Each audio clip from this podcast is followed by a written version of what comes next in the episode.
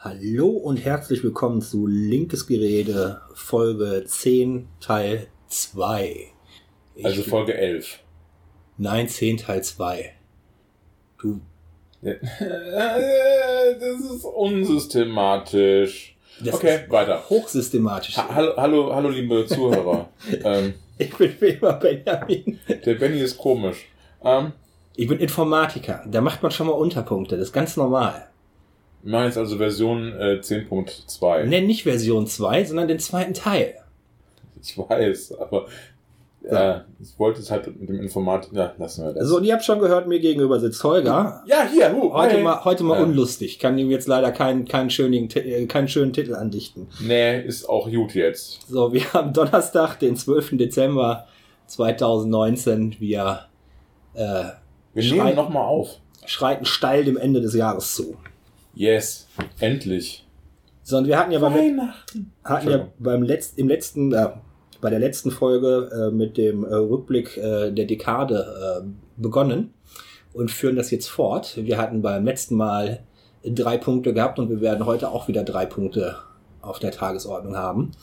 Und ähm, der Holger hat beim letzten Mal mit Griechenland aufgehört. Ja, das Deswegen- ist wohl wahr. Darf ich anfangen? Juhu, endlich mal. Und mein Punkt 4 wird sein, äh, wie Autokraten na, oder wie die ähm, Digitalisierung äh, den Autokraten nutzt. Oder so, so. wolltest du noch was vorweg sagen? Wie Autokrat. Was ist ein Autokrat? Äh, Herrscher mit Alleinanspruch. Ah, ein Herrscher mit einer. Guck mal, der Herr hat äh, Der muss- recherchiert. Na, musste ich noch nicht mal in die Wikipedia gucken. Schön. Hier, es kommt sofort wie aus der Pistole geschossen. Ah, ja. Na, Autokarten, ähm, wir haben ja Autokraten. Du sagst immer Autokarten. Ist Autokraten. Ja. Autokraten. Die Leute sollen uns auch verstehen, verstehst du? Ja, mich versteht man immer. Ah ja. Man weiß, was gemeint ist. Wir müssen, wir müssen unseren Zuhörern auch äh, äh, zugestehen, dass sie eine gewisse Intelligenz haben. Also reden wir über Autokarten. Autokraten, ja. Äh, wir haben ja tatsächlich ähm, in, in, in den letzten Jahrzehnten, weswegen ich das mit reingepackt habe auf meine Liste, ich ähm, äh, bin ja äh, 82er Jahrgang äh, und den größten Teil davon habe ich in, in ähm, äh, geistiger Dummheit verbracht. Und erst in den letzten Jahren äh, komme ich dazu, äh, mir Gedanken zu machen über die Welt und ob alles so in Ordnung ist. Und äh, da durfte ich natürlich mit ansehen, wie ähm, Autokraten an die Macht gekommen sind. Und äh, wie, wie, wie Putin würde ich als Autokraten bezeichnen. Ja. Auch äh, Erdogan als Autokraten. Erdogan. Autokraten. Erdogan, nicht Erdogan. Der darf sich ruhig beleidigt fühlen, wenn ich seinen Namen falsch ausspreche. Das ist kein Problem. Nee, nee, aber du beleidigst damit jeden, der selbst türkische Wurzeln hat oder so. Deswegen. Weil echt, die Türken, die Türken sind seit 50 Jahren hier in Deutschland. Ja. Und wir schaffen es nicht, einen einfachen türkischen Namen richtig auszusprechen. Wo sind, was ist denn das für eine Art von Respekt? Das ist doch, Es liegt einfach Egal. daran, dass ich in meiner Community einfach ganz wenig Türken habe. ändert das doch. Die, Ja, ich weiß, das ist schwierig. Das ist bei mir auch so. ich weiß nicht, wie ich das äh, einfach so ändern soll, aber es liegt wirklich daran, dass ich äh, sehr, sehr wenig Türken in meiner Community habe. Das fällt meinem Opa sehr viel leichter, weil der ja im Bergwerk gearbeitet hat und da ja auch viele Italiener und Türken äh, Ja. gewesen sind. Ja, ja, So, ihm fällt es leichter, mir nicht. Ja. Siehst du mal. So, also auch Also, dem, ja, dem, den Herrscher vom Bosporus würde ich dazu zählen. Erdogan ist auf jeden Fall auch Äh, Viktor Orban, Orban. Aber sind doch, sind doch alle demokratisch gewählt, hallo? ja, das ist ja leider da der Nachteil der Demokratie, dass sie nicht so gefestigt ist, dass man, dass man, also man kann mit demokratischen Mitteln die Demokratie stürzen. Ja, Das ist das Problem an der Demokratie. ja. Da ist sie nicht abgehärtet. Also das ist jetzt nicht als, ich hoffe zumindest, ich möchte jetzt nicht für dich reden, aber es ist jetzt nicht so gemeint, äh, die Demokratie ist eigentlich scheiße, weil Nein. die halt äh, in dieser Hinsicht äh, äh, zerstörbar ist. Gemeint ist, ähm, die Demokratie neigt dazu, ein bisschen äh, offene Einfallstore zu bieten. Und zwar speziell irgendwelchen Nazis und äh, ähm, mö- möchte gern Diktatoren. Ja, das ist das Problem insgesamt, wenn du versuchst, äh, liberale Strukturen aufzubauen, dass Leute, die zutiefst unliberal sind, diese liberalen Strukturen nutzen können für ihre eigenen Ja. Sachen. So, das hast du bei, bei, bei allen diesen Sachen, dass es einfach Leute gibt, die dann auch das System selber ausnutzen können, um das System zu stürzen. Und natürlich ist das äh, ein Nachteil, aber das ähm, schmälert nicht äh, die vielen tausend Vorteile dieser liberalen Strukturen. Weil sie halt Freiheit bieten. Ja, das, das Problem ist, dass das Liberale nicht zu einem Laissez-faire-Liberalismus äh, werden darf, also zu einem Scheißegal-Liberalismus. Ja, das, auch, auch Liberale, das Liberale muss wehrhaft sein gegen alles Antiliberale. Mhm. Bist du da nicht? Also ich hatte das, das, das Gespräch auch schon in meiner Familie gehabt, äh, ob Demokratie wirklich so abgehärtet werden sollte, dass äh, die Demokratie sich selber unter allen Umständen schützen kann. Weil ich, ich bin da in meinen Gedankengängen noch nicht ganz zu Ende. Ich stehe gerade im Moment auf so einem Stand und ich weiß, der Stand, der ist, ist, ist ein Zwischenstand, äh, noch nicht fertig gedacht. Ich habe so das Gefühl, dass wenn wir die Demokratie so sehr abhärten, dass man sie unter gar keinen Umständen mehr loswerden kann, dass wir dann schon in so einer äh, Orwellschen 1984er Fantasie äh, leben. So, ich glaube, Demokratie oder ein Staat muss immer so aufgebaut sein, dass wenn die Mehrheit Bock drauf hat, das auch wieder abschaffen kann. Ich meine, dass. Ja, nee, eigentlich nicht. Ähm, äh, abschaffen nicht. Verändern. Ja. Evolution statt Revolution. Also so. Na, ich glaube, also das ist jetzt eine, eine Ich meine, wenn du eher auf der Revolutionsseite bist, Nein, ist es nein auch bin, okay. ich, bin, also, bin ich auf keinster Weise. Ist ja eine rein theoretische und philosophische Frage. So, wie stark darf sich die Demokratie schützen, also damit es nicht damit- umkippt? Ich meine damit nicht, ähm, der Staat muss jetzt eine, ein, äh, sagen wir, eine Art Verfassungsschutz, Inhalts, Inlandsgeheimdienst oder sowas haben, der sämtliche Ideen, die in eine andere Richtung gehen, äh, automatisch äh, ausschließt. Das meine ich damit nicht. Ich meine damit, dass, ähm, dass wir oft ein Problem haben, gerade mit Menschen, die das meinen, sie wären liberal, ähm, dass, dass die eben äh, dieses äh, falsche Rousseau-Zitat, ähm, ähm, war es Rousseau? Sag erstmal das Zitat, dann kann ich dir vielleicht sagen, von Also wem es ist. diese Nummer von wegen, äh, ich stimme ihm nicht zu, aber ich würde mein Leben dafür geben, dass er, dass er es aussprechen darf. Bla bla. Du, du Das habe ich noch nie gehört, nein.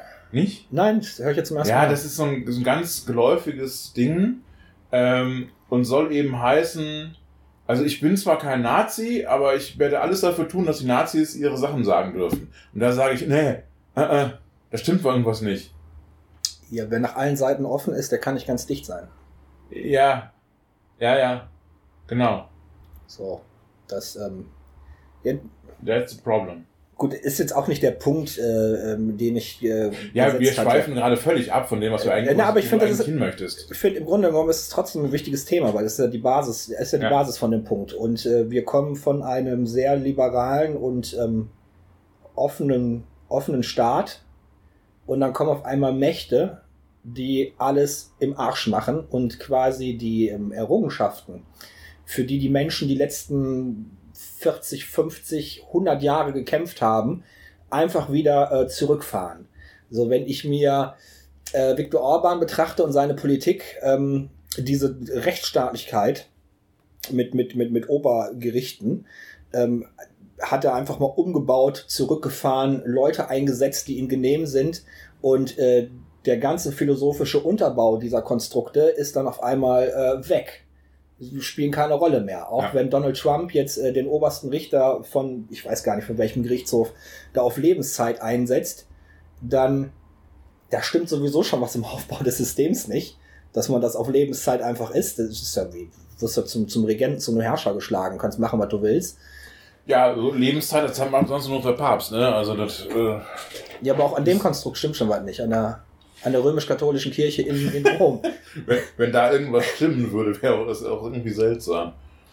Und ähm, da kommen halt Autokraten daher und äh, nutzen die Systeme und, und, und zerstören die, die, die Grundlagen davon. Und ähm, wo sie früher äh, Schwierigkeiten hatten, das, das unter die Leute zu bringen. Und also die, die, wenn ich mir äh, Adorno durchlese, ne, und ähm, äh, den Willen, also er hat ja die Faschismus-Skala aufgestellt. Äh, mhm. Das Buch, wo es um die Faschismus-Skala geht, habe ich auch äh, zu Hause stehen. Ich habe es noch nicht ganz durchgelesen. Äh, dann sind die Mechaniken, die Autokraten benutzen, ähm, die gleichen. Also die sozialen, ja.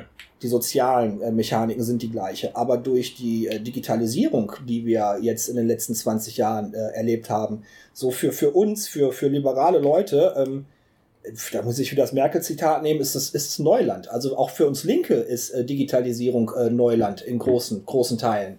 So, aber für, für Faschisten und für Autokraten, die sind immer schnell dabei mit neuen Mechaniken und neuen Techniken.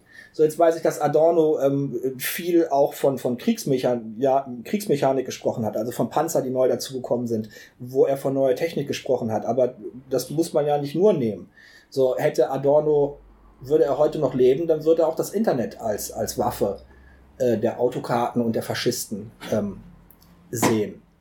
Ja, es ist ja, also so Fake News sind nicht neu. Man hat schon ja, seit, ja. seit tausenden von Jahren arbeitet man mit Fake News, aber sie haben heute eine ganz andere Qualität. Ja, wir, wir wissen ja auch, dass äh, nicht umsonst äh, äh, war es eine der ersten Sachen, die 1933 passiert sind, als die Nazis äh, durch die Konservativen an die Macht kamen.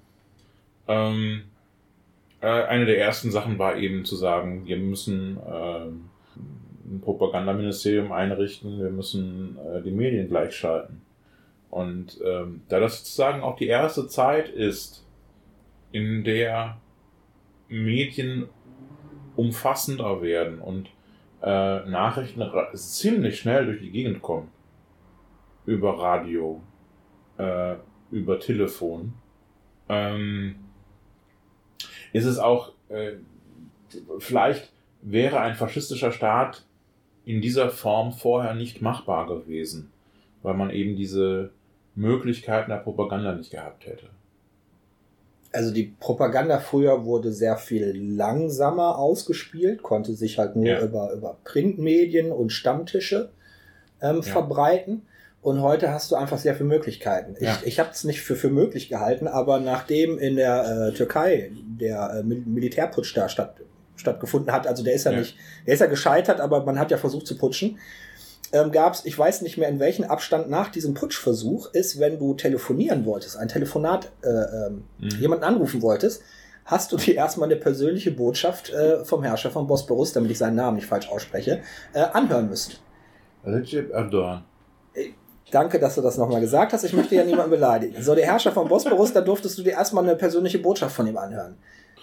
So, und das, ging halt zur Nazi-Zeit, konntest vergessen. Der hatte eh keiner ein Telefon.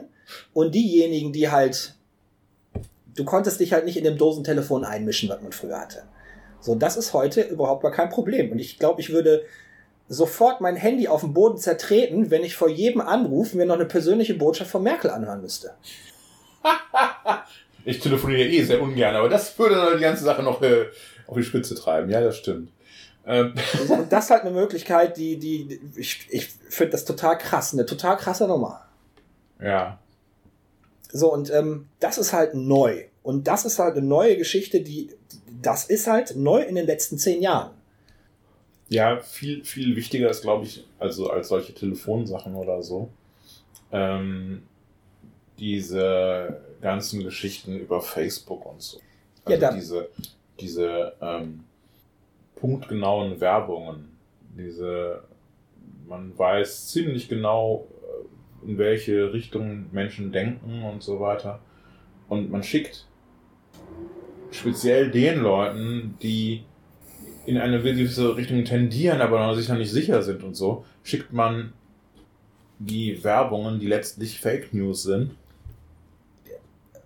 Und dadurch gibt es so einen Swing.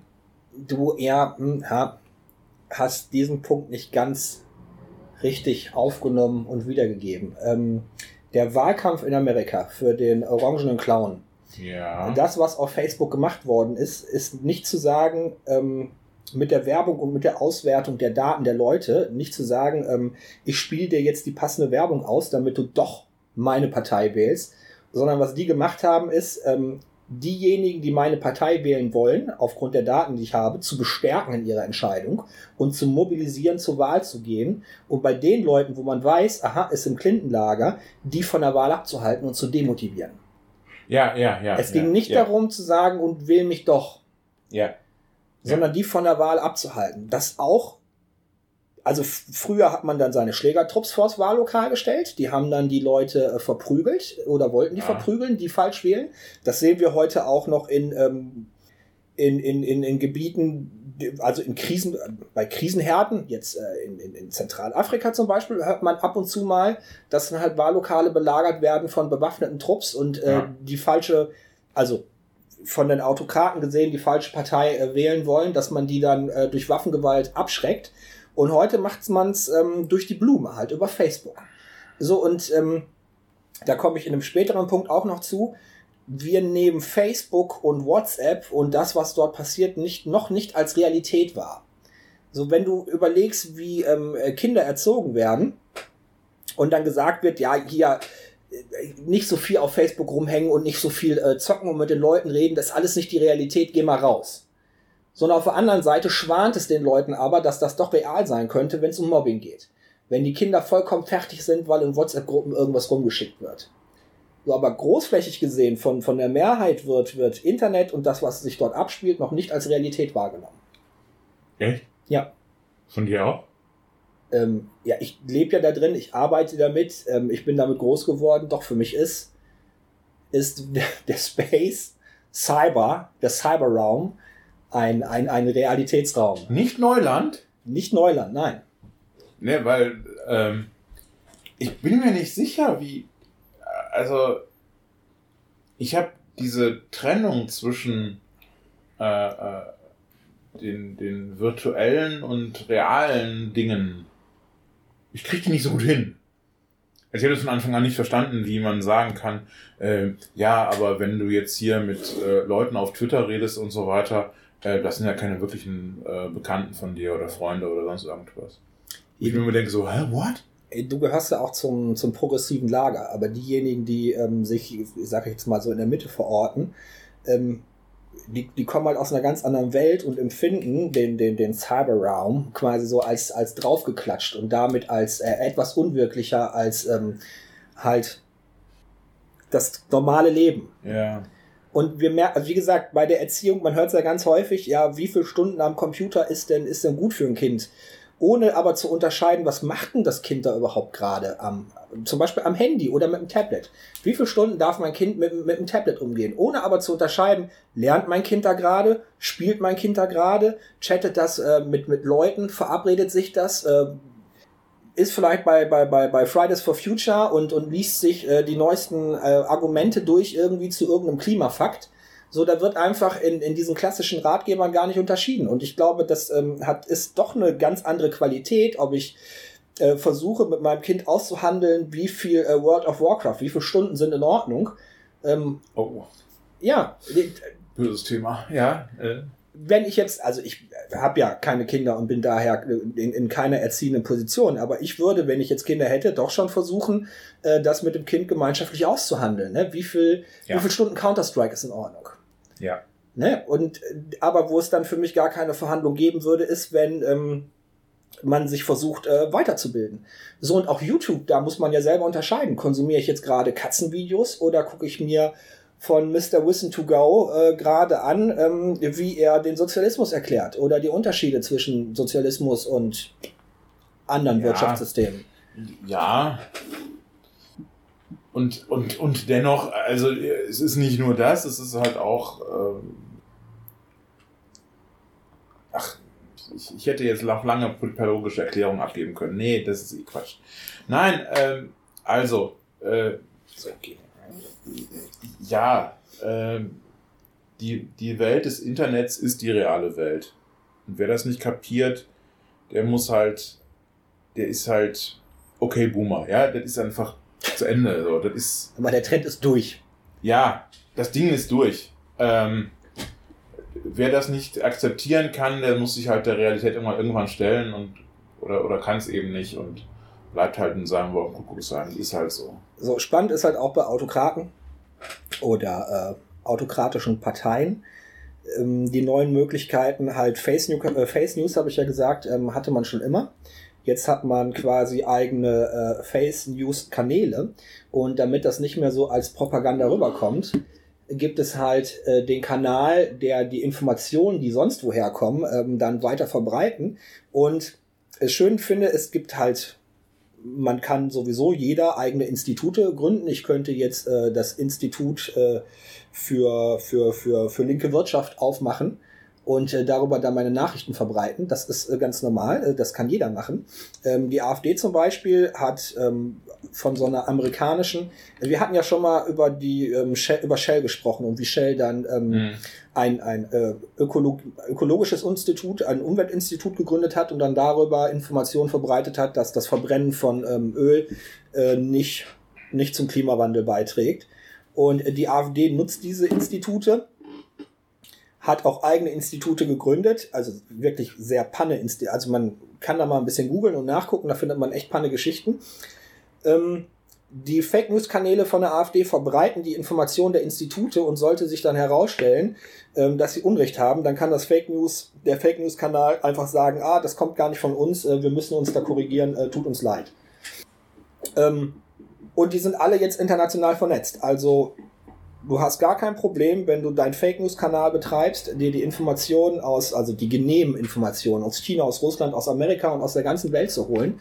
Und das ist ja auch relativ neu. Natürlich gab es früher, ähm, nach 1945 auch schon Vernetzungen, aber die waren bei Weitem nicht so global gestrickt, wie sie heute sind. Und auch dazu hat die Digitalisierung beigetragen.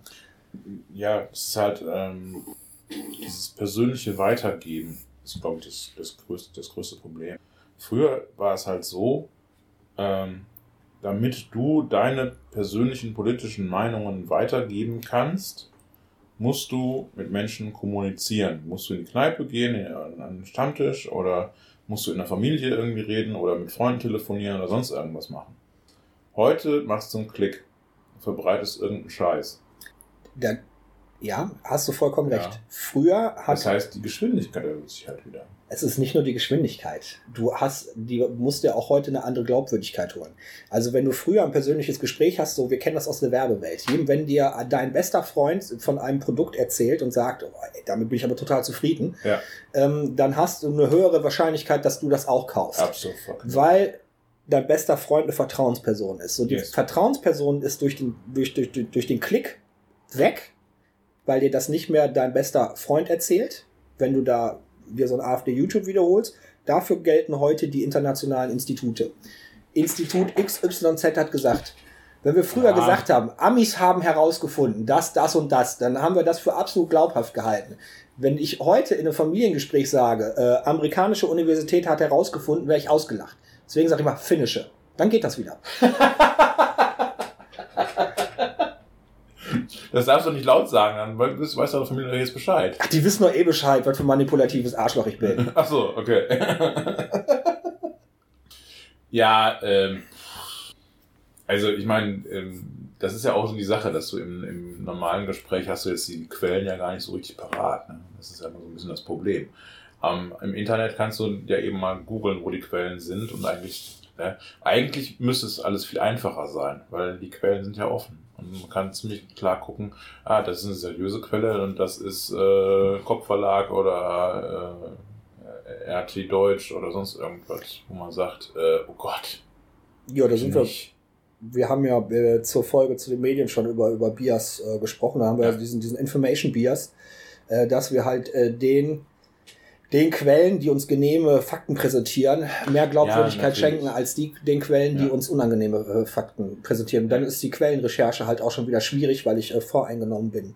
So, ja, was auch neu ist und ähm, sehr, sehr interessant, dass äh, Rechte oder Autokraten äh, irgendeinen Scheiß erzählen und dann zurückrudern müssen so ein bisschen, um ähm, den, den, den, das Sagbare auszudehnen, Grenzen über, ja, Grenzen brechen, um Grenzen zu verschieben. Ähm, spannend ist ja jetzt, Ne, also im Fernsehen, ohne Internet bist du halt, hast du eine Grenze überschritten und dann bist du in, einem, in, in einer anderen Fernsehsetzung, bist du dann wieder ein bisschen zurückgerudert und am Stammtisch hast du dann aber bei der neu verschobenen Grenze weitergemacht. Ja, ja. Und heute haben die sowieso schon in ihren WhatsApp-Gruppen, in ihren Facebook-Gruppen sowieso schon alle Grenzen weggesprengt und machen einfach immer so weiter. Ja. Also die Äußerungen, äh, die man so aus den ähm, internen Channels der F AfD äh, so hört, ähm, ja, das ist im Prinzip äh, reine, reines Nazisprech. Da ist jetzt überhaupt keine Grenze mehr wie zu, zu spüren. Aber das äh, bringt uns jetzt schon wieder von den Autokraten weg. Äh, wobei natürlich, Nein, das ist ein natürlich die AfD, äh, die ist natürlich eine, eine, eine die hätte gern, natürlich gerne einen, einen Höcke als Autokraten für Deutschland oder so. Das ist ja keine Frage. Denn äh, Faschisten sind immer irgendwie Führungs, äh, die suchen immer nach einem Führer. Das ist immer die. So, das ist aber ein wichtiges, wichtiges Instrument, das sich durch die Digitalisierung nochmal verstärkt. Das mit den Grenzen, Grenzen verschieben. Ja.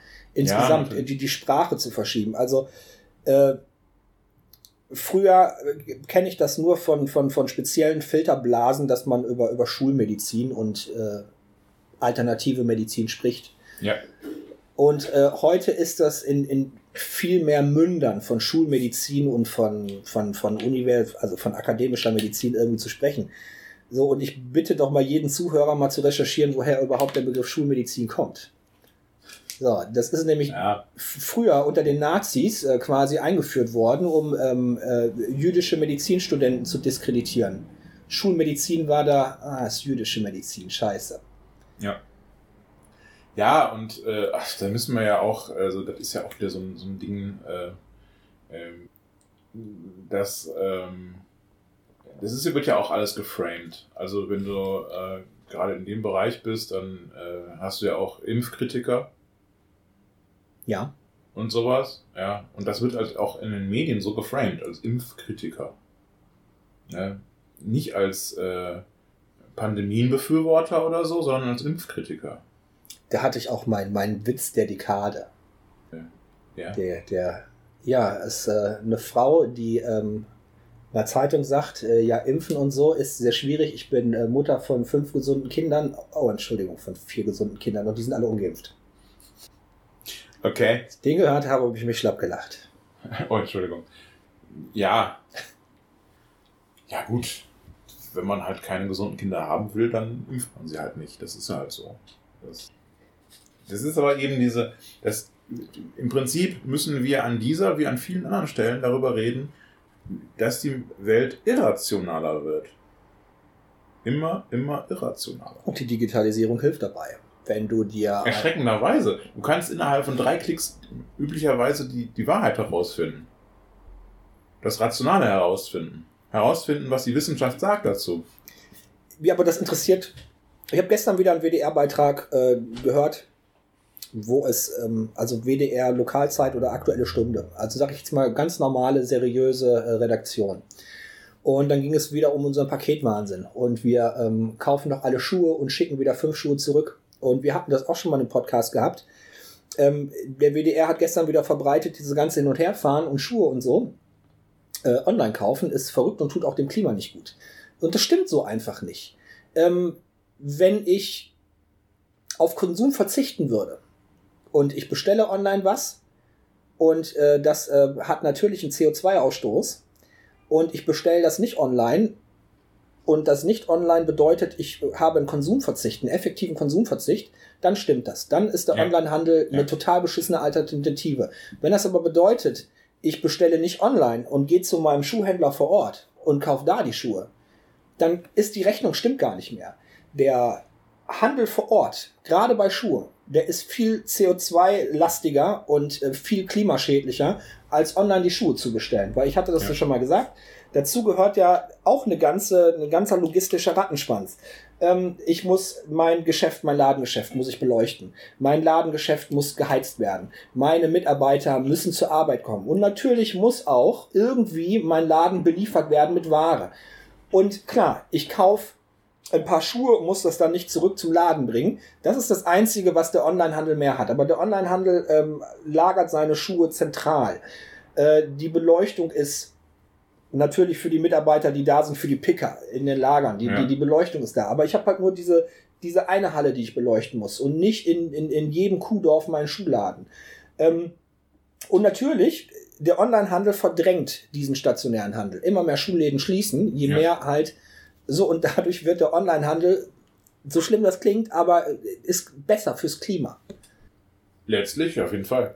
Und vor allen Dingen ist es, äh, das ist wieder eine Form von, der, die Technik macht Dinge möglich und deswegen passieren Dinge.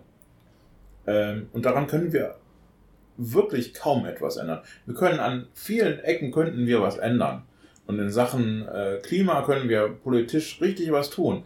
Aber in Sachen äh, ähm, Erhalt von Einzelhandelsgeschäften vor Ort können wir gar nichts tun. Das, ähm, Du kannst den Onlinehandel so stark besteuern, dass ähm, sich das ähm, Geschäft vor Ort wieder rechnet. Aber es wäre klimaschädlich.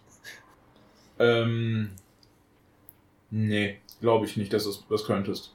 Ich glaube, wenn du, also ich meine, klar, Amazon und so, die müssten äh, mal vernünftig Steuern bezahlen. Also, äh, aber da müssen wir nicht drüber reden, dass das, dass da ein Problem Ja, ja. besteht. Ja. Das, das sehe ich auch. Aber selbst wenn die ganz normal so besteuert würden, wie das eigentlich sich gehören würde, äh, würde es immer noch dabei bleiben, dass ähm, der Buchhändler vor Ort oder äh, ähm, der Schuhhändler vor Ort und so weiter und so weiter, die haben, ähm, die, die werden weniger werden, die werden immer weniger werden. Nur gute Läden, nur gute Läden, wo du wirklich gute Beratung hast und so weiter, können überleben überhaupt.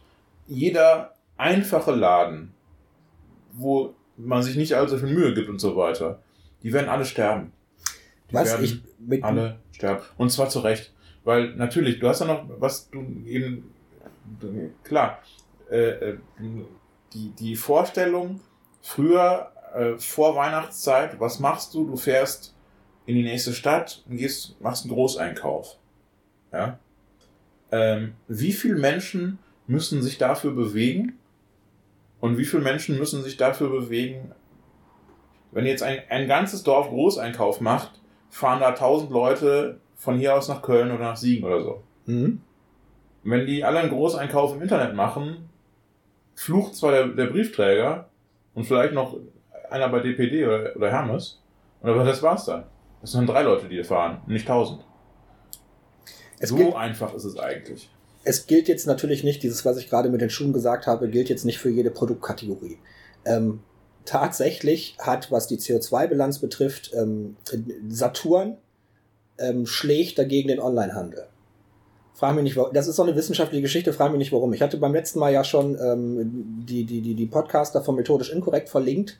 Äh, da müsste man einfach nochmal reinhören. Die erklären grob, warum einige Produktkategorien eine bessere äh, CO2-Bilanz im Onlinehandel haben und warum andere Produktkategorien wieder eine bessere CO2-Bilanz haben, wenn sie vor Ort äh, Okay. gehören. Und so Produkte, die klassischerweise im, ähm, Saturn oder im Mediamarkt oder so verkauft werden, äh, die haben da eine bessere CO2-Bilanz im Gegensatz zu online. Okay. So, ich weiß nicht genau warum. Ich bin da ja kein Wissenschaftler. Die haben halt nur mal ähm, äh, äh, ja, nicht den Header, äh, das Abstract von so einem Paper äh, vor, vorgelesen, was, was Ja. ich sehr, sehr spannend fand. So, jetzt habe ich aber vergessen, warum ich den WDR-Beitrag überhaupt angesprochen habe. Ah, ist ja auch egal. Im Grunde genommen bin ich durch den Punkt durch. Ähm, Äh, ja, ja, ja, ja. Autokraten, sind- Also, Autokraten nutzen ganz stark die Digitalisierung und haben sehr, sehr viel Erfolg damit und ähm, gewinnen dadurch noch mehr Reichweite, als sie früher schon hatten. Früher waren Autokraten, haben viele Krisen ausgenutzt und die, Krisen, die brauchen sie heute gar nicht mehr so stark. Sie haben die Digitalisierung. Äh, ja. Sie, sie stellen die Krise, äh, äh, sie stellen eine virtuelle Krise her. Ja, und verbreiten auch ein allgemeines Angstgefühl. Ja. Und was ich Ja. ganz schrecklich finde, ich glaube von der RTL-Gruppe, die hat eine Umfrage in Auftrag gegeben, innerhalb der letzten drei, vier Monate. Ähm, Die Umfrage hat herausgegeben, dass 61 Prozent der Deutschen glauben, dass man nicht mehr frei seine Meinung äußern könnte in Deutschland. Und ich mir denke, jeder Furz und jeder Scheiß kann mittlerweile im Fernsehen gesagt werden und wird auch gesagt und wird gesendet und übertragen. Trotzdem haben die das Gefühl, dass man nicht mehr sagen könnte, was man denkt. Wobei, der Kühnert, ne, als der gesagt hat, hier Verstaatlichung von BMW wäre eine Idee, ob der das so frei sagen durfte, da bin ich mir nicht ganz sicher, weil der hat so aufs Maul bekommen dafür. Aber er hat's gesagt. Ja, ich weiß. Und es ist ausgestrahlt worden. ich weiß. und verbreitet worden. ja, ja. Und ja. nochmal multipliziert von den ganzen Leuten, die sagen, nee, Kühnert, so kann man das nicht sagen. Ja. Das ist übrigens keine so schlechte Idee. Ganz nebenbei. ähm, so. Äh, der Punkt ist wieder ausgeufert. Ähm, wir gehen zum nächsten Punkt. Bis gleich. Bis gleich. Jahrzehntsrückblick. Was ist denn noch alles so in diesem Jahrzehnt gewesen? Ich wollte noch einen kurzen Hinweis für unsere Hörer geben. Ähm, wir arbeiten mit Fakten und wir arbeiten auch mit Quellen und unsere Quellen sind äh, alle zu sehen auf www.dielinkeoberberg.de slash Rückblick, aber Rückblick mit UE geschrieben. Mann, Mann, Mann. Jetzt kommt er hier auch noch mit äh, Service-Seiten. Ja, für so eine besondere Folge, die ein Dreiteiler wird, vielleicht sogar ein Vierteiler, wissen wir noch nicht. Oh weia. Der Jahresrückblick äh, äh, endet erst im März oder so. Ähm, der Jahrzehntsrückblick. Also, Jahrzehntsrückblick. Was ist denn noch passiert? Und als ich mir angeschaut habe, was also noch so passiert ist, ähm, ist so quasi eine Bombe hochgegangen. Also eine Atombombe, naja, fast. Ähm, Fukushima ist passiert. Fukushima ist aber keine Atombombe, sondern wenn man es technisch betrachtet, ist es einfach nur ein total kranker äh, Wasserkocher. Ja, aber es ist ein GAU. Ein Super-GAU, ja. Also sogar ein Super-GAU. Ja, Kernschmelze. Also super. Aber es ist eigentlich Blödsinn, ne? Also GAU und Super, also GAU kann man nicht, nicht, nicht steigern. Äh, doch. GAU ist größter anzunehmender Unfall. Ja. Größter. Aber der größte anzunehmende Unfall in einem Atomkraftwerk und zum Super-GAU wird's, wenn dann der Kernreaktor schmilzt und in die Umwelt kommt.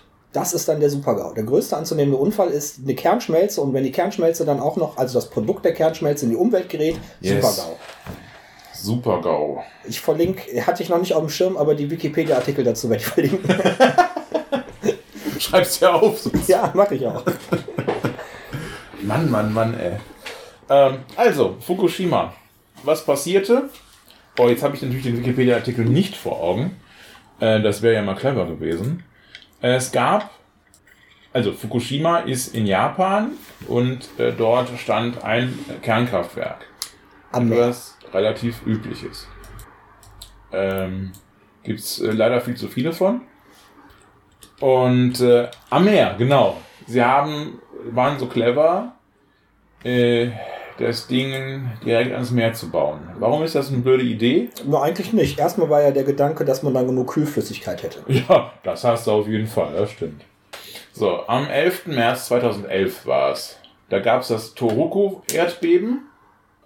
Und ähm, Das Erdbeben hat einen Tsunami ausgelöst. genau, ein Tsunami, also eine Monsterwelle.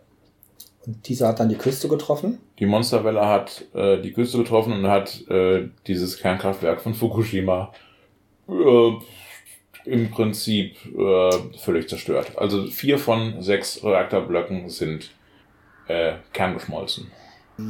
Ja, aber da vergisst du einen Zwischenschritt. Ähm, die Monsterwelle hat äh, die Stromversorgung innerhalb des Kernkraftwerks lahmgelegt. Und ich glaube, was viele nicht auf dem Schirm haben, ist, dass ein Kernkraftwerk selber extrem viel Strom braucht, nämlich für die Steuerungs- und Regeltechnik. Ja, Unter anderem für die Kühlung. Und äh, die Kühlung ist ausgefallen, wie auch die Überwachung in der Zentrale. Und somit ist die Zentrale blind geflogen und wusste nicht mehr, was passiert in den, in den Kraftwerken selber. ja, In den Reaktoren selber. ja. Und ähm, nun gut, dadurch äh, kam es nach äh, Tschernobyl zum nächsten Super-GAU. Zuerst zum GAU, zum größten anzunehmenden Unfall. Ja. Die Reaktorblöcke sind geschmolzen und haben dann ihr Containment, so nennt man das da, verlassen und äh, Ja. die geschmolzene, also der geschmolzene Reaktorkern konnte in die Umwelt entweichen. So, äh, etwas, wovon man sagt, dass das äh, bei einem Kernkraftwerk nur alle 10.000 Jahre passieren wird. Ähm, wir haben aber da ein Problem mit der Wahrscheinlichkeitsrechnung. Wenn du jetzt genug von den Reaktoren baust, ähm, jeder Einzelne hat irgendwie eine Chance von 10.000 Jahren, äh, einmal in 10.000 Jahren, dass das passiert. Aber das kommt dann halt irgendwann zusammen. Ja, ja. Ne? Und deswegen ähm, haben wir dann eben die Unglücke von Sellafield, von Tschernobyl, von Fukushima. Ähm, und äh, wir, wir werden ja im linken Lager allgemein äh, immer mal wieder darauf äh, hingestoßen, äh, dass das mit dem Klima ja viel besser funktionieren würde, wenn wir doch äh, nicht so gegen so, so uns dafür eingesetzt hätten, den Atomausstieg zu machen. Aber ähm, Fukushima ist halt ein Beispiel dafür, dass diese Technologie einfach, ich will nicht sagen unausgereift ist, aber sie hatte halt ein Risikoproblem. Und zwar ein Risiko, was nicht abzuschätzen ist. Du hast es gerade schon ganz gut gesagt mit der Wahrscheinlichkeit. Die, die, die Wissenschaft ist davon ausgegangen, dass ähm, äh, dadurch, dass man mathematisch eigentlich alles unter Kontrolle hat, äh, dass die Wahrscheinlichkeit, dass was passiert, auch so gering ist. Wenn man jetzt mit ähm, Leuten spricht, die sich damit etwas näher auseinandersetzen, und da werde ich auch nochmal eine Folge von Alternativlos verlinken, ähm, in dem ganzen Kreislauf passiert 99 Prozent ist ein Automatismus und mit dem anderen 1 Prozent, der übrig bleibt, das ist der, auf den man äh, Einfluss hat, den man steuern kann. Ja. Und ich finde das schon ziemlich extrem, wenn ich nur auf ein Prozent einer Maschine, die die ähm, das Potenzial hat, die ganze Welt zu vernichten oder die Menschheit äh, komplett hinzuraffen, wenn der Wind schlecht steht, äh, finde ich diese 1% Steuerleist, also sollte man nicht machen. Solche Maschinen sollte man nicht in Betrieb nehmen. Nicht die gesamte Menschheit, aber doch äh, ähm, Landstriche. Sie kann Landstriche vernichten, diese Technik. Also ein Kernkraftwerk ungünstig in die Luft geflogen könnte uns weltweit Riesenschaden ja, Riesenschaden auf jeden Fall, aber halt Menschheit zerstören. Das macht das Klima schon, da brauchen wir ja nichts anderes mehr für. Das ist schon okay. Ja gut, vielleicht habe ich da übertrieben, aber. Ähm, ja, aber das ist. Ähm, wir haben bisher, glaube ich, auch immer noch Glück gehabt bei diesen Supergaus insgesamt gesehen. Na, also von, von Tschernobyl, die, die, die Probleme, die haben wir heute noch. Da ist da vor kurzem wieder ein neuer äh, neuer Deckel drüber gemacht worden, eine neue ja. Betonglocke, weil das immer noch Riesenprobleme bereitet. Ähm, heute noch müssen ähm, die Veterinärmediziner in Bayern die Wildschweine, die geschossen werden, äh, immer noch auf äh, erhöhte Radioaktivität überprüfen, ob die überhaupt genießbar sind. Ja. Und äh, bei Fukushima, da kommen ja jetzt so nach und nach die Schwierigkeiten ran. Ja. Nämlich, dass man jetzt gucken muss, wie man denn das Gebiet vom Meer abgrenzt. Dass wir da eine riesen Mauer unter Wasser ziehen müssen, damit es kein, kein, kein Austausch äh, der, des Wassers mehr gibt, ja. weil das alles total verstrahlt ist. Natürlich. So, und das ist im, im, im weltweiten Kreislauf gehört auch äh, das Meer im japanischen Hoheitsgebiet, äh, also ist ja ans, ans globale Wasserumweltsystem angeschlossen. Natürlich das, die Strahlung wird sich verteilen. Und äh, insgesamt ist es falsch. Es ist schlecht, wenn wir mehr Strahlung bekommen. Ähm, natürlich wird es sich über kurz oder lang so weit verteilen, dass es nicht mehr zu spüren ist. Aber, aber äh, in dem Gebiet ist es erstmal ein Riesenproblem. Das könnte uns aber auch helfen. wenn nämlich demnächst die Fischstäbchen grün leuchten, dann hast du schon äh, Energiesparlampen neue. ja. Es tut mir leid, es war ein dummer Witz, aber ja. es ist mir in den Kopf gekommen. Tut mir leid. Das musste auch da raus. ja. Wer will schon grün leuchtende Fischstäbchen im Kopf haben? Also die Folgen sind noch nicht abzuschätzen und das, das werden wir sehen. Und dadurch, dass es halt ans Meer angebunden ist, wird die Katastrophe von Fukushima wahrscheinlich noch viel größer sein, als wir äh, überhaupt gedacht haben. So, und letztlich ist das wieder so ein Punkt, ähm, dass man immer mal wieder darüber nachdenken muss, warum sind wir eigentlich gegen Atomkraft? Erstens, wir wissen nicht, was mit dem Müll passiert. Und zweitens, das Risiko. Niemand kann dieses Risiko versichern. Jede Versicherung, die du sagst, ich möchte hier, ich habe hier ein hübsches kleines Atomkraftwerk, ich möchte das versichern. Können Sie mir das versichern? Und dann sagt die Versicherung, sind Sie bescheuert? ja?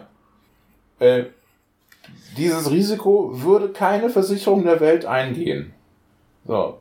Und wenn man den Kapitalisten irgendwas zugestehen muss, in Sachen Risikoabwägung sind die nicht dumm. Der Staat ist da relativ häufig recht dumm. Nicht wahr, Herr äh, äh, äh Scheuer?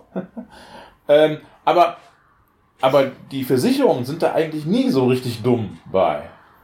Und die würden das nie versichern, weil ganz klar ist, äh, in dem Moment, wo sowas wie Fukushima passiert, dann sind da Milliarden über Milliarden aufzubringen, um die ganzen Schäden, äh, die da passieren, auszugleichen, äh, ähm, dagegen zu kämpfen, dass das sich weiter verbreitet und so weiter und so weiter.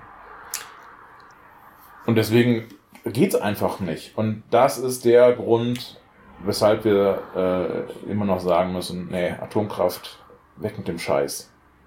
Ähm, ist keine Hilfe in Sachen äh, Klima, ist keine ist keine, keine Alternative, die wir wirklich äh, gehen können.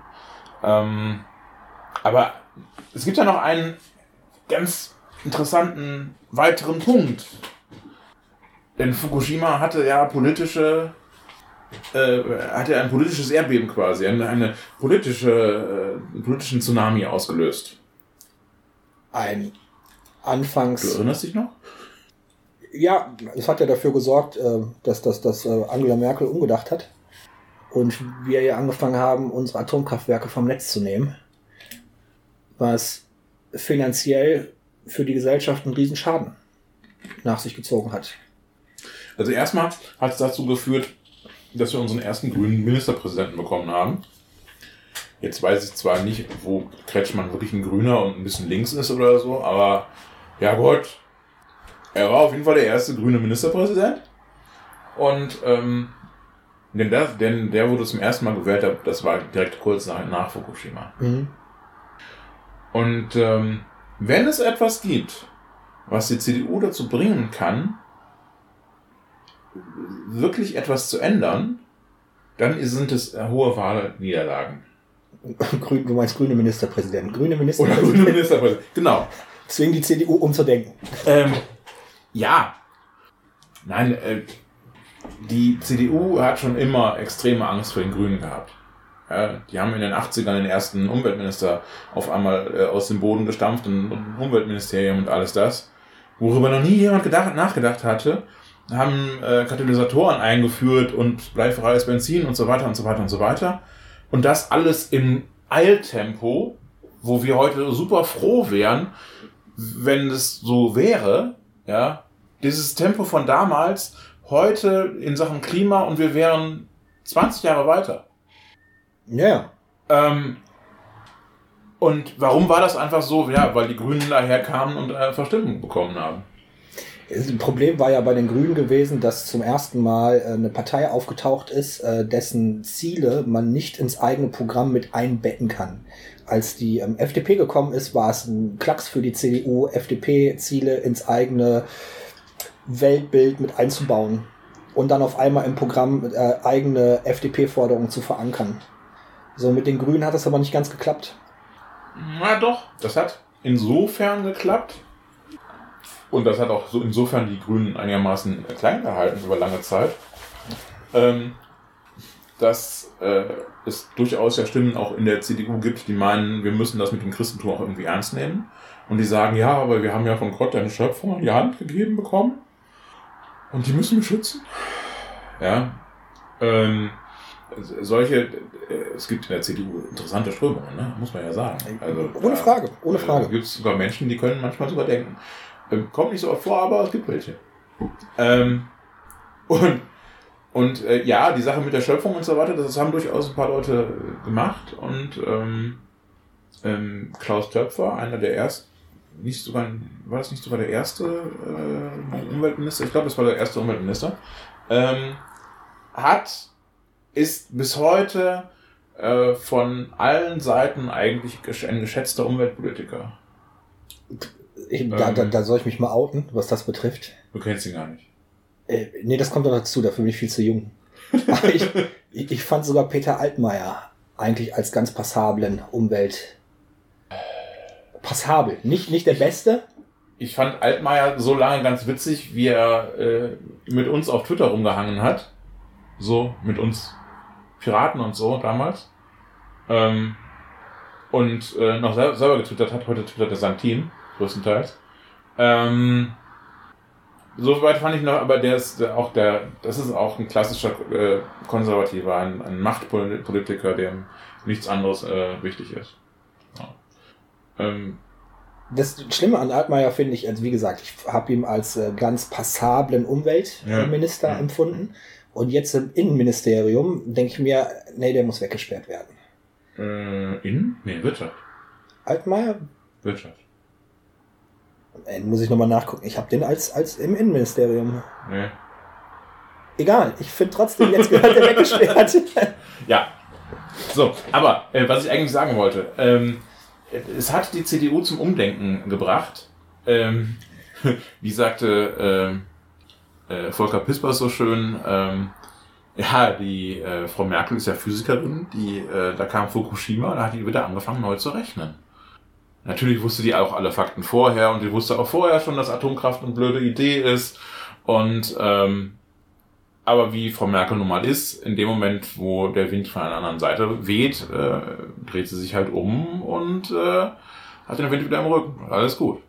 Ja, ähm, aber das hat äh, äh, ja wirklich, das, das Interessante ist ja, äh, die rot-grüne Regierung hat den Atomausstieg beschlossen und äh, die CDU hat dann eben den, den Rücktritt vom Rücktritt sozusagen erklärt. Ja. Ähm, und dann kam Fukushima und dann haben sie ganz schnell äh, Atomkraftwerke abgeschaltet und haben ganz auf die Tube gedrückt und gesagt, ja, jetzt, äh, wir machen das mit dem Atomausstieg, wir machen das, wir machen das ganz schnell und so, bla bla. Ja, und Vattenfall freut sich. Ja, weil ähm, man heute ja davon ausgeht, aus welchen Gründen auch immer, dass ähm, ähm, Unternehmen Schadensersatz bekommen müssen vom Staat, wenn der Staat seine äh, Gesetze ändert. Ja, die planen ja, also ich als Unternehmer, ich, ich plane ja mit, mit, mit festen Gewinnen für die nächsten 50 Jahre, weil die Gesellschaft ja. ändert sich ja auch nicht. Da ist ja genau. die nächsten 50 Jahre alles gleich. Genau. Und wenn dann einfach der Staat daherkommt und die Gesellschaft ändert, dann wenn, muss ich natürlich für die nächsten 50 Jahre entschädigt werden. Aber wenn du so denkst als Unternehmer, dann hast du diesen scheiß Kapitalismus nicht verstanden. Ja, wir leben doch in einer antikapitalistischen Welt. Da funktioniert doch überhaupt nichts mehr äh, kapitalistisch. Ach so, ja, stimmt. Wir, wir sind ja in einem sozialdemokratischen Staat. Nee, noch nicht mal das. Sagt, äh, wer war das nochmal? Äh, hier der, der Fascho, der früher für den Spiegel geschrieben hat und jetzt für den Fokus. Fleischhauer. Fleischhauer. Oh. Boah, was für ein Art. Äh, so, wir ähm, haben den Wohlfahrtsstaat ja. für den Bürger abgeschafft oder minimiert auf Hartz-IV-Niveau und ja. wir haben den Wohlfahrtsstaat für Unternehmen nach oben geschraubt. Ja. So, und jetzt bekommen wir Besuch. Wir müssen leider mal kurz eine Pause machen. Ja, wir bekommen Besuch. Wie schön. Unsere Pause ist vorbei. Unser Gast ist wieder gegangen. Und äh, wir sind eigentlich mit Fukushima auch schon durch. Eigentlich. Wenn nicht, ja, ich hatte mir noch zwei, zwei Sachen zu, zu Fukushima notiert. Ähm, was traurig ist an Fukushima, das hat äh, der Organi dem organisierten Verbrechen geholfen, äh, ähm, wieder einen besseren Stand in der Bevölkerung zu haben. Ähm, ich werde dazu eine Dokumentation verlinken. Nee, ist äh, die, die Triaden, so heißt ja die ähm, japanische Mafia, mhm. Triaden mhm. nennen die sich. Mhm. mhm. Und ähm, die hatten in der Vergangenheit einen relativ hohen Stellenwert, den haben die aber verloren gehabt. Also die Triaden sind immer mehr äh, geächtet worden innerhalb der Gesellschaft. Und Fukushima hat in insofern geholfen, dass die, ähm, die Menschen, die ähm, Unterkunft brauchten, die Lebensmittel brauchten, die ähm, Wasser und sowas brauchten, Schlafsäcke und und und, äh, die haben die Menschen damit versorgt. Und zwar viel schneller als das staatliche System äh, das versorgen konnte. Ähm, und dadurch haben die wieder einen hohen Stellenwert, nicht nur in der Region, sondern insgesamt bekommen als äh, Retter in der Not. Und äh, dadurch konnten sich dann auch wieder deren kriminellen Geschäfte verstärken. Also die konnten sich weiter wieder ausbreiten. Und das ist für die, Verbrechensbe für die Verbrechensbekämpfung äh, natürlich schade, wenn man immer weniger Leute findet, äh, die der Polizei ähm, oder den Sicherheitsapparat da Hinweise geben.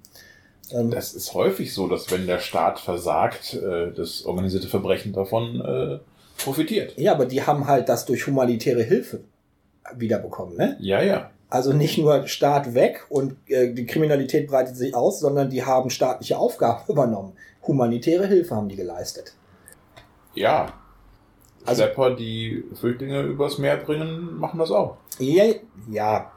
War mir bisher noch nicht so bekannt gewesen. Ja. Ich werde dazu aber auch noch was verlinken. Ähm, ne, wie gesagt, www.dielinkeoberberg.de slash Rückblick. Äh, und einen zweiten, Werbung. einen zweiten Punkt. Den ich auch noch sehr spannend fand.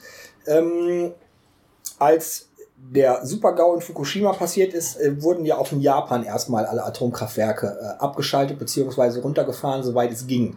Und äh, die hatten in, in Japan tatsächlich eine, eine, starke Energiekrise, äh, Energiekrise gehabt. Und ähm, dann hat der Kaiser, der japanische Kaiser, sich ans Volk gewandt und hat gesagt, so Leute, äh, hier durchhalten, wir müssen jetzt äh, Strom reduzieren, ähm, schaltet Klimaanlagen ab, äh, reduziert die Heizung, ähm, Kühlschränke, macht die nicht ganz so kalt und die Bevölkerung hat sich dran gehalten. Gesagt, unser ja. Kaiser hat gesagt und deswegen machen wir. Und dann sind äh, deutsche Kamerateams äh, durchs Land gezogen und haben dann wirklich die Leute gezeigt, wie die gefroren haben. Die haben auf den Kaiser gehört und haben die Zeit, äh, haben die, haben die Heizung ausgemacht. Ja. Äh, fand ich ein starkes Stück. So, wenn sich unser Grüß August, der sich hier Präsident nennt, äh, was sagen würde, ich glaube, ich würde den auslachen. Die Macht, die nee. der Oberste da noch hat. Nee, glaube ich nicht. Ich glaube nicht, dass du ihn auslachen würdest. Wenn, also, es ist ja auch äh, in unserer Geschichte schon hin und wieder vorgekommen, so denk mal an die Ruckrede oder an das, was Weizsäcker hier und wieder gesagt hat. Man kann so auf so einen Bundespräsidenten auch mal hören, wenn man das richtig macht. Wenn Frau Merkel das richtig macht, hört man ihr auch zu. Wenn Deutschland in einer solchen Krise wäre, und ähm, die sozusagen die Hosen runterlässt und sagt, Leute, wir haben ein Problem. Wir können es sonst nicht schaffen. Wir brauchen eure Hilfe. Wir alle zusammen können das schaffen. Wir schaffen das. Das ist ein relativ bekannter Satz von der Frau Merkel. Äh, dann ist da schon eine Menge machbar. Nicht alle, ne? Die ganzen AfD-Hansel, äh, die sagen, oh komm, wir machen die äh, Heizung nochmal höher und machen die Fenster auf. Das ist klar. Aber ähm, ganz prinzipiell, wenn, wenn die Führung sich ans Volk wendet und nahbar wird und so weiter, dann passiert sowas. Also ich glaube, dass äh, der japanische Kaiser fürs Alltagsleben viel mehr Einfluss und Macht hat als unser Bundespräsident. Ich glaube nicht, dass wenn unser Bundespräsident mm. sagt, hört mal zu Leute, ihr müsst frieren fürs, fürs Wohl, ähm, glaube ich nicht, dass das so, also ich glaube, der, der, der, der, der japanische Kaiser war wirkmächtiger als, als unsere. Wirkmächtiger wahrscheinlich schon, weil äh, der Tenno nun mal in Japan auch so eine gewisse halbreligiöse Verehrung hat. Das ist sicherlich richtig. Ähm, aber letztlich ist es immer so, dass wenn die Führung sich ernsthaft in einer Notlage an die Bevölkerung wendet, wird eine Menge getan. Und das ist, glaube ich, überall so. Also solange man nicht jetzt, äh, ja, ich weiß nicht, ob man, ob, ob viele, die nicht Trump wählen, auf Trump so hören würden. Aber der, der wird ja auch sowas nicht sagen. Das Problem war ja gewesen, dass der, dass, dass der Kaiser wirklich gesagt hat, äh, verzichte auf Standard, auf deinen Standard, den du im, ja. im Leben hast. So, und da stelle ich mich. Ist aber auch ein, sicherlich japanisch eher und dann auch von dem ganzen ähm, kulturellen Hintergrund so, und das, anders als bei uns. Das ist ja schon eine ziemlich krasse Geschichte. So, und ich weiß nicht, wie, wie in Deutschland die Mehrheitsbevölkerung reagieren würde, wenn ähm, der Bundespräsident sagt, hör mal zu, ihr müsst jetzt auf Standard verzichten. Ähm, was bei Wir schaffen das ja gesagt wurde, teil. Du musst nicht auf deinen Standard verzichten, teile etwas. Ja.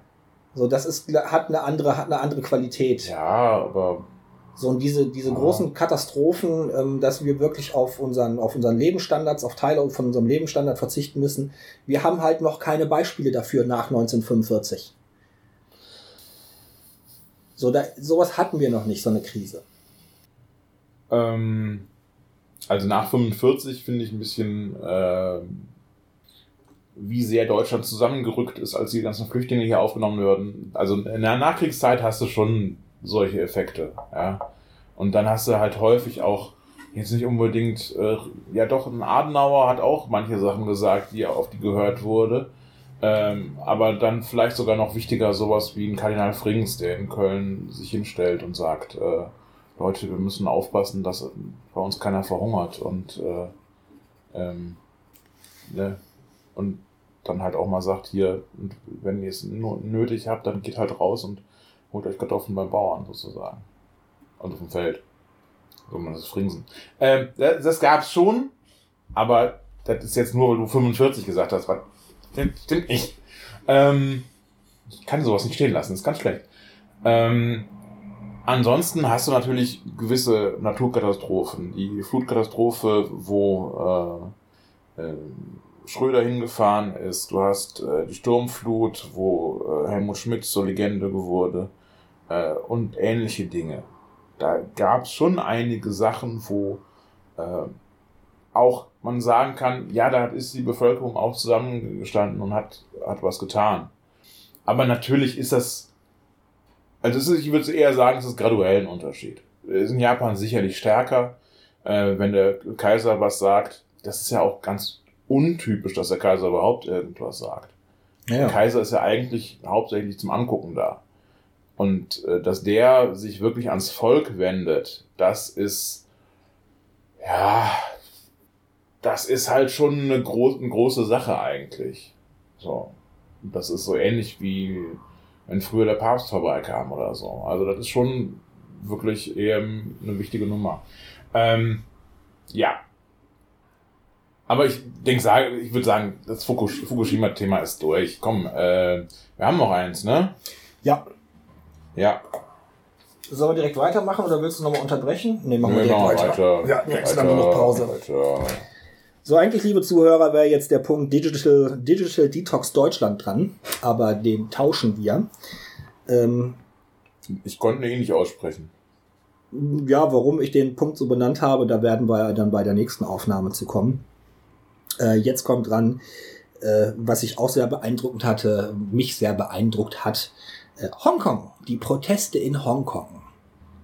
Hongkong. Hongkong, genau. Yes. Ehemals eine britische Kolonie ist ähm, durch zwei Opiumkriege, die äh, Großbritannien in, in China angefangen hat, äh, dann für 100 Jahre äh, von den Briten gepachtet worden und äh, ist jetzt wieder zu, zu gehört jetzt wieder zu China. Die haben's, ähm, die Briten haben es zurückgeschenkt und ähm, ja, jetzt gehen da die Leute auf die Straße.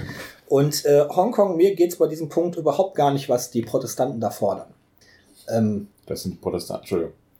Die Protestierenden, Die Protestierenden, die Prote Ach, Protestanten. ja, die Protestierenden. Was die Protestierenden fordern, darum. Es wird langsam spät. Äh. Darum geht's mir in dem Punkt überhaupt gar nicht. Sondern wenn ich mir die Proteste der letzten 40 Jahre mal so betrachte, finde ich, gibt es einen Wandel der Protestkultur, der auch maßgeblich durch die Digitalisierung mit verursacht wird. Mhm. So, ich habe gerade in der Vorbesprechung zum Holger gesagt, ich kann mir mittlerweile gar nicht mehr vorstellen, wie man früher ohne Handy demonstrieren konnte. Das geht doch gar nicht. Ja. So, wie, wie, wie, wie, wie hat man denn dann ähm, von den Versammlungsorten erfahren? Wie, wie, wie, äh, hat man sich dann abgesprochen, wenn man irgendwelche Aktionen plant oder wie hat man sich überhaupt getroffen, um ähm, äh, äh, hier äh, Fahnen zu gestalten und, und, und Banner und, und, und solche es Sachen? Früher schon Telefone und sowas. Hen Handy. Nein, nein, Telefone, so Festnetz und so. So mit Display, wo man dann so die. Also. Ja, ja, ja, mach ruhig weiter den Scherz. Das ist äh, aber ein bisschen albern.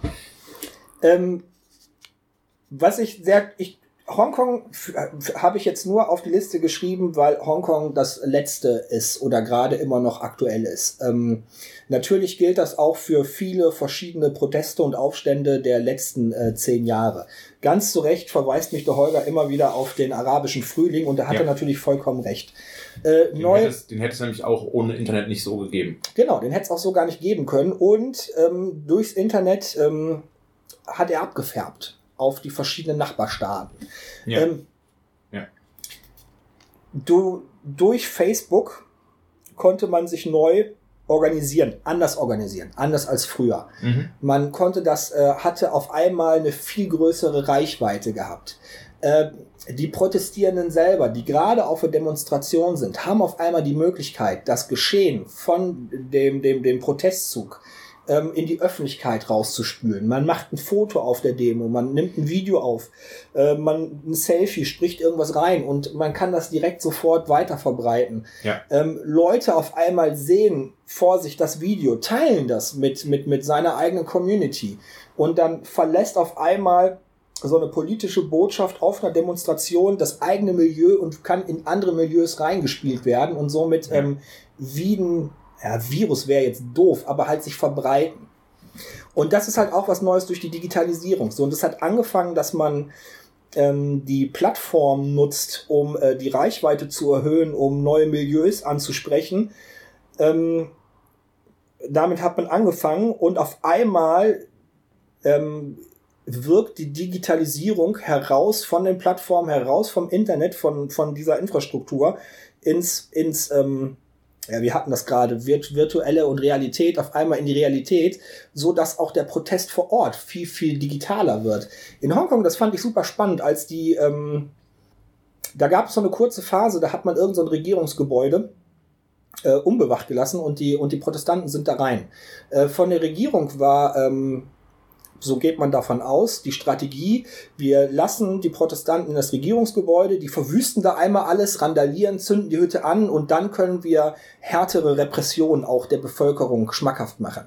Mhm. Seht ihr, die Demonstranten, die sind wilde, die verwüsten nur alles. Wir müssen ähm, da jetzt noch mehr Polizei, noch härter, äh, mehr Tränengas, mehr alles einmal draufknüppeln. Das klingt wie Hamburg G20. Genau, da haben die aber nicht gemacht. Und zwar, die hatten dann, ähm, ach Mist, jetzt kann ich die Plattform nicht mehr. Irgend so ein WhatsApp-Klon ähm, haben die benutzt. Und äh, in diesem WhatsApp-Klon gab so es so, so ein Abstimmungstool, dass man Umfragen machen konnte. Mhm. So, und dann haben die eine Umfrage gestartet. Gehen wir da jetzt rein, verwüsten wir alles? Gehen wir da jetzt rein und harren da drin aus? Gehen wir da jetzt rein, machen Hungerstreik? So, und dann haben die sich äh, das Tool benutzt und haben sich dafür entschieden, einfach nur da reinzugehen und zu gucken. Und dann haben sich auch alle dran gehalten. Dann sind die da rein, haben geguckt. So, und dann haben die, die, die, die Leute von der Polizei, die Strategen da gesehen, okay, unser Plan geht nicht auf, äh, wir holen die jetzt raus. Ähm, und dann haben die sich wieder abgestimmt, haben wieder das Tool benutzt und haben gesagt, so Leute, verlassen wir das jetzt alles oder äh, friedlich oder lassen wir uns da jetzt raustragen und raustreiben? Und dann haben die sich für friedlich entschieden. Man kann das live auf dieser Plattform, konnte man das verfolgen. Haben die sich für friedlich entschieden und dann sind die auch alle wieder da raus. Es gab zwei, drei Quertreiber, die wollten da nicht raus. Dann sind die Friedlichen nochmal zurück und haben mit Gewalt ihre eigenen Leute rausgeholt. Ja. So, weil man hat sich ja dafür entschieden. Das war ja ein Ja. demokratischer Mehrheitsprozess. Und, und solche Sachen, die, die, so, so, so eine Live-Action, dass man Live-Abstimmung machen kann, das war ohne Digitalisierung ist es überhaupt gar nicht möglich. Und das ist direkt vor Ort digital. So, und was dazu kommt, ähm, die andere Seite, und zwar die Polizei, die äh, profitierte auch von der Digitalisierung, die hat auf einmal sich Drohnen besorgt und setzt Drohnen ein, um einmal die Demonstranten zu identifizieren, also ähm, Aufnahmen von den Gesichtern äh, zu bekommen. Und dann bewaffnen sich die, die Dem ne, bewaffnet stimmt nicht, aber sie versuchen dann die Demonstranten äh, Gegenmaßnahmen äh, äh, zu bekommen. Und man benutzt äh, die Digitalisierung und jeder hat sich da, ganz, ganz viele haben sich da Laserpointer besorgt, um äh, die Drohnen abzuschießen. Abschießen stimmt auch nicht. Man hat versucht, die Elektronik außer Gefecht zu setzen, so dass die Drohne nicht mehr ähm, funktioniert. Äh, wie das genau funktioniert, es wäre was für einen anderen Podcast. Da kann man ähm, äh, äh, Tim Pritlove äh, äh, mal äh, googeln und versuchen da einzufinden, die, die berichten darüber. So, und ich dachte, wie kann man denn mit einem, mit, mit, mit einem Laserpointer irgendwie so eine Drohne am Himmel irgendwie treffen? Weil man hat ja nur diesen kleinen Punkt und die Drohne fliegt da rum. Ja. Und hab mir dann mal ein YouTube-Video dazu angeguckt, hab dann gesehen, nein, das ist nicht nur einer, sondern da sind auf einmal 10.000 Laserpointer, die gegen Richtung Himmel irgendwie da äh, rumgeschwenkt werden und irgendeiner trifft schon die Drohne und dann ist die Elektronik da drin überlastet und fällt runter oder äh, landet auf einmal kontrolliert äh, und das ist schon sehr spannend. So und auch die Organisation, die, die, die, die, die Proteste, die sich jetzt neu bilden, ähm, der Grad an ähm, Organisierung äh, kann auch durch die Digitalisierung zunehmen. Ähm, in Hongkong fand ich das super spannend. Äh, dann hat man halt geguckt, okay, die, die Polizei kommt jetzt, ähm, kommt mit Tränengas und mit Knüppeln. Wie kann man denn die Auswirkungen dieser, dieser Methoden äh, die Auswirkungen etwas abmildern, dass man nicht so viel Tränengas äh, abkriegt, dass, dass man nicht so gereizt wird. Ähm, und dann hat sich das Beste herumgesprochen und auf einmal haben sich alle was zusammengeklickt und jetzt äh, rennen die da mit Bauarbeiter, also mit Schutzhelm rum, mit, mit speziellen ähm, aus dem Chemielaborantenbereich äh, äh, Gläsern und so, mhm. so Atemschutzmasken. Und, und alle sind gleich. Also es sieht aus wie, wie uniformiert. Ja. Dabei hat sich einfach nur blitzschnell das Beste gegen das Übel äh, durchgesetzt. So wie auch diese Laserpointer und auf einmal steht da, hast du das Gefühl, ich hatte hier, hatte einen Besuch gehabt im Büro für die Recherche. Ähm, ähm, der Besuch hat das mitgekriegt und ähm, wir meinten dann, ja, guck mal, das sieht doch schon fast aus wie eine zivile Armee. So, die tragen, tragen zwar keinen Tarnfleck, aber irgendwie alle das gleiche und den Laserpointer und ähm, ja. verdammt, so, und dann kommt noch dazu, dass man ähm, durch die Digitalisierung auch geguckt hat, so was, was brauchen wir denn jetzt ähm, an Infrastruktur? Ja, Infrastruktur, weiß nicht, ob es passt, aber was, was brauchen wir vor Ort, um den eigenen Leuten ähm, Support, um denen helfen zu können? So, und dann haben sich Leute spezialisiert für ja quasi Sanitäter. Die haben dann die Sachen zusammen besorgt, ähm, wie kann ich diesen chemischen Reizstoff irgendwie außer Gefecht setzen? Und dann hat man im Internet geguckt und hat sich die Sachen wieder zusammengeklickt und dann hat sich wie so eine eigene Sanitätstruppe äh, gebildet, die dann, wenn Leute direkt an der Front ähm, diesen Reizstoff, diesen Kampfstoff, muss man fast sagen, abkriegen und nichts mehr sehen können und nicht mehr richtig atmen können, wie, wie man denen sofort helfen kann. So in Hamburg haben wir das gesehen, da sind wirklich ausgebildete Sanitäter von irgendwelchen Rettungsleitstellen, waren dann da gewesen. Ja. So, und da haben die das aber in ihrer Gruppe selber. So, und dann gibt es spezielle Griffe, wie man. Äh, das gibt es in Deutschland auch, dass es Demo-Sunnies sind.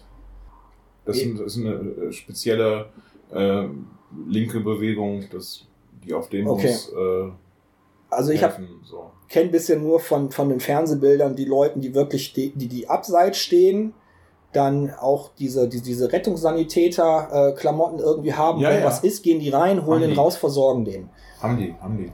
Äh, also in, in Hongkong selber ist es einer, der auch von den Demonstranten nicht zu unterscheiden ist, genau ausgerüstet ist, aber nochmal professionalisiert auf diese, wie helfe ich den Leuten, die in vorderster Front getroffen werden. Ja, das ist in Deutschland, das ist halt meistens so, dass die Demo-Sunnis äh, in, in Sunny-Klamotten herumlaufen.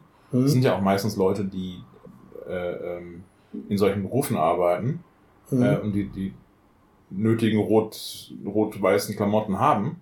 Ähm, einfach damit die auch nicht von der Polizei aufs Maul bekommen weil Demosanis deutlich äh, eher durchgelassen werden als andere Leute. So. Aber äh, ich bleiben wir da, bei Hongkong. Da, da, da hat es sich halt ähm, was professionalisiert ich, aus der Digitalisierung heraus. Ja, was ich auch mitbekommen habe, in Hongkong gibt es halt keine direkten Führungsstrukturen mehr. Nein, es geht halt alles über eine, eine, so eine ja, Graswurzeldemokratie. Ja, das ich ja mit diesem WhatsApp-Klon und, ja. und diesen Abstimmungen dann live, ähm, wo jeder da mitmachen kann, der in der Gruppe ist. Was natürlich äh, für eine Führung, die, die streng autoritär ist, gar nicht verständlich ist. Nein, für die Polizeistruktur vor Ort, die kann sich überhaupt gar nicht erklären, wie das da funktioniert. Genau. Das ist, äh, wenn du äh, so boomermäßig denkst, dass es alles nur in den klassischen Hierarchien funktionieren muss äh, und nur, nur so funktionieren kann, dann ist das überhaupt gar nicht denkbar. Ja? Und äh, dann, dann ähm, nimmst du irgendwelche Leute fest und die sagen, ja, aber ich habe doch nur auf mein Handy geguckt. Ja, da habe ich nur gemacht, was hier mir das Handy gesagt hat. Und dann, ja, aber irgendwer muss doch der Chef sein. Nö, gibt's nicht. Ja. Ähm, verstehen wir nicht. Ja. Ähm, und die andere Sache ist, äh, ich glaube, es ist auch so gemacht worden, also die äh, Demonstrierenden, ähm, nicht Protestanten, die Demonstrierenden. Ja, Protestanten sind ja die religiösen. Protestierenden. ähm, ähm, die äh, neigen halt äh, irgendwie einfach schneller, schneller zu sein als die Polizei. Das heißt, die tauchen halt immer genau an den Stellen auf, wo die Polizei gerade nicht ist. Es tauchen ja auch für die Demonstrierenden sofort Tools auf. Man merkt auf einmal, es wäre schon von Vorteil, wenn wir jetzt die Polizeibewegung irgendwie zentral tracken können ja. und wo jeder dann gucken kann, ähm, da muss man jetzt nicht gerade hingehen, weil da stehen fünf Wasserwerfer und äh, die Leute mit dem Tränengas. Und dann hat sich sofort eine Online-Plattform entwickelt und ein Tool, wo man mit seinem Handy gucken kann, man meldet, wenn man vor Ort als Demonstrant sieht, da ist Polizei, meldet man das, sofort taucht auf der Karte ein blauer Punkt auf mit hier Polizei und dann weiß man, da brauche ich jetzt nicht hingehen, ich gehe jetzt woanders hin. Genau. Ähm, und wir haben jetzt noch, jetzt von der Linken, diese, diese Fünf-Finger-Bewegung hatten wir doch noch mal gehabt, die, die Inter interventionistische Linke. Oh, hat ja dann auf einmal mit, mit ihrem Fünf-Finger-Ding, da sind dann die, die, die Gruppe an sich wird in fünf Teile aufgeteilt und, mhm. und äh, die ziehen sich unterschiedlich farblich an und dann strömt man in fünf verschiedene Richtungen, um die Polizei so ein bisschen ähm, zu verwirren und ähm, die zu schwächen in, in, in ihrer Wirkung. Und da ist es halt noch mal extremer, weil jetzt auf einmal taucht sofort eine Online-Plattform auf. Über diese WhatsApp-Klon-Gruppe wird der Link verteilt und dann kann sofort jeder gucken. Ja. Und China hat versucht, da einzugreifen und dann sind die einfach mit ihrem Server umgezogen äh, haben sich einen, einen Proxy, also ist ja egal, haben dann versucht die Sperre oder sind die Sperre umgangen und konnten dann wieder auf diese Plattform zugreifen. Ja. So, und das ist, ähm, ist, ist halt eine neue, eine neue Entwicklung. Aber ja, nicht nur das, auch dann wieder, ähm, dass ich das ausbreiten kann. Ne? Wenn man mal guckt, auch in Deutschland, ich habe das jetzt als was Besonderes empfunden. Vielleicht ist es nicht so, ist es nichts Besonderes, aber als die Gelbwesten in Frankreich ähm, aufgetaucht sind. Mhm. Schwupp verbreitet sich das äh, über, über diverse Facebook-Gruppen, äh, über Instagram, über, über WhatsApp und äh, einen Monat später haben wir die ersten Gelbwesten auch schon in Gummersbach auf dem Marktplatz stehen. Leute, huch, gerade waren die noch im Fernsehen, jetzt schon bei uns, wie kann das denn sein? Auch durch die Digitalisierung. Ähm, du hast eben gesagt, ich bin ja der, der immer sagt hier, äh, arabischer Frühling. Ähm, da war das ja noch nicht alles nicht ganz so ausgereift. Genau, das ist ja der Wandel. Also, also arabischer Frühling ist halt Anfang der, der 10er Jahre, jetzt sind wir am Ende der 10er Jahre.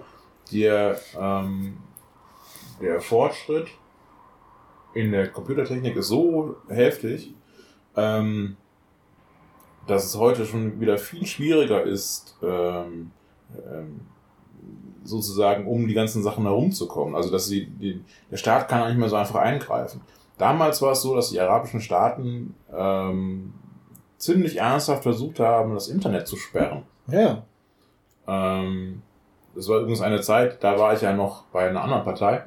Ähm, das war noch eine Zeit, da haben Leute von uns damals, äh, Aktivisten, haben äh, den für, für ähm, die arabischen Staaten Möglichkeiten gebaut, sozusagen, dass die per Telefonmodem ins Internet kommen. Ja. Nicht nur das, die Piraten also. in Verbindung mit dem Chaos Computer Club haben ja auch wirklich Hardware zur Verfügung gestellt, dass die ihre eigene wirklich ja. technische Infrastruktur ja, aufbauen konnten. Nicht nur hier Telefon und PPP Umwandler, sonstige Geschichten, sondern wirklich knallhart Funkmasten. Aber das war halt so, das war halt das, was ich damals auch richtig mitbekommen habe. So, dass äh, äh, Leute, die sich halt hingesetzt haben und gesagt haben, okay, wie können wir helfen? Wir können helfen, indem wir denen eine Möglichkeit geben, ins Internet zu kommen. Ja.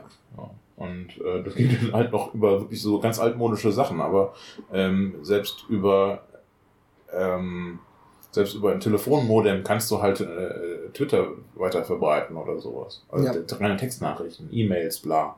Ja, und das reicht ja im Prinzip, um sich zu verständigen. Ähm, und ähm, ja, das mit den Fotos, das mit den Bildern. Wir wissen ja schon lange, dass Bilder für ähm, Protestaktionen wichtig sind. Wir haben das äh, spätestens quasi beim Zusammenbruch des, äh, des, des Warschauer Pakts und so weiter haben wir gesehen, wie wichtig das ist mit den Bildern. Wir haben die Bilder von Tiananmen gesehen, also von dem Platz des himmlischen Friedens, wo damals die Chinesen äh, tausende Leute umgebracht haben, die protestiert haben. Ähm, ein richtiges Massaker gewesen. Davon hat man aber die Bilder gesehen in der ganzen Welt. Und äh, ab dem Zeitpunkt ähm, war es relativ klar, dass die Öffentlichkeit es nicht mehr hinnehmen, die Weltöffentlichkeit es nicht mehr hinnehmen wird. Und ähm, das ist einer der Gründe, warum es in äh, während der fried sogenannten friedlichen Revolution in der DDR eben solche Massaker nicht gab. Man hat es sich nicht getraut. Man hat gesagt, okay, das kriegen wir nicht durch. Wenn wir das machen, dann werden wir selber aufgeknüpft. Ja. Denn wir können, wir können das nicht klein halten. Das Westfernsehen wird das jederzeit bringen. Die Leute werden uns umbringen. Das bringt's ja auch nicht. So. Ähm, also, öffentlich, ein öffentliches Bild ist wichtig. Öffentliche Meinung ist wichtig. Ähm, du warst ja vor, vor 15 Jahren zum Beispiel noch darauf angewiesen, dass du eine freie Presse vor Ort hast, die dann für ja. dich diese Verbreitung ja. übernommen hat. Und heute hat jeder ein Handy in der Tasche. Und kann damit streamen. Kann damit streamen und live ja. aus der Demonstration heraus zum Beispiel Polizeiübergriffe äh, mit veröffentlichen und verbreiten. Andere Leute aus anderen Ländern greifen das auf, sammeln das, erstellen Datenbanken und stellen das dann anderen zur Verfügung, die das auswerten, analysieren und gucken, wie, genau. wie ist da. So, und da ist ein internationaler Zusammenhang, der live aus der Protestkultur heraus selber entstehen kann. Und das ist mittlerweile auch ein wichtiger Teil der Protestkultur selber geworden. Wenn wir in, in, in Deutschland, äh, sagt der Chaos Computer Club, siehst du irgendeinen Polizisten, wie der rumknüppelt, bitte sofort mit dem Kamera-Handy draufhalten, damit der Polizist nicht noch mehr ausrastet und in seinen Grenzen, in seinen Grenzen bleibt. So, also diese eigene Dokumentation durch die Digitalisierung, die, also die eigene Dokumentation, die möglich geworden ist durch die Digitalisierung, wird zu einem festen Bestandteil des, des, des, des, Protestes selber. Ähm, und das ist eine großartige Entwicklung, wo ich gerade gesagt habe, bei den Autokraten, wie die das, das Internet und die Digitalisierung nur missbrauchen, sehen wir hier mal von der anderen Seite, Menschen protestieren und versuchen, sich gegen die eigene Regierung zu stellen und einen Wandel herbeizuführen, wie sie im positiven Sinne die Digitalisierung nutzen können. Genau. Es gibt nicht nur die Hassnachrichten und, und die, die, die Fake News im Netz, sondern es ist ein ganz wichtiger Bestandteil, wo man mehr Freiheitsrechte erkämpfen kann. Wir haben das im arabischen Frühling gesehen. Wir wissen noch nicht, wie das in Hongkong ausgeht, aber ja. auch das wird Folgen haben. Auf jeden Fall, ja. Ähm, und da wird es positiv benutzt.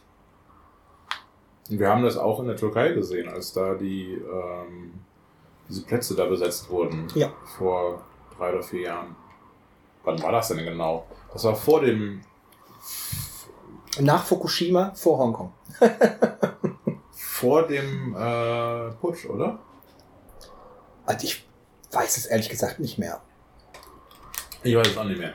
Ähm, auf jeden Fall äh, war das halt auch so ein Moment, wo die Menschen gesagt haben, nee, es reicht uns und ähm, dann eben auf, also früher musstest du, konntest du sowas nur lokal machen.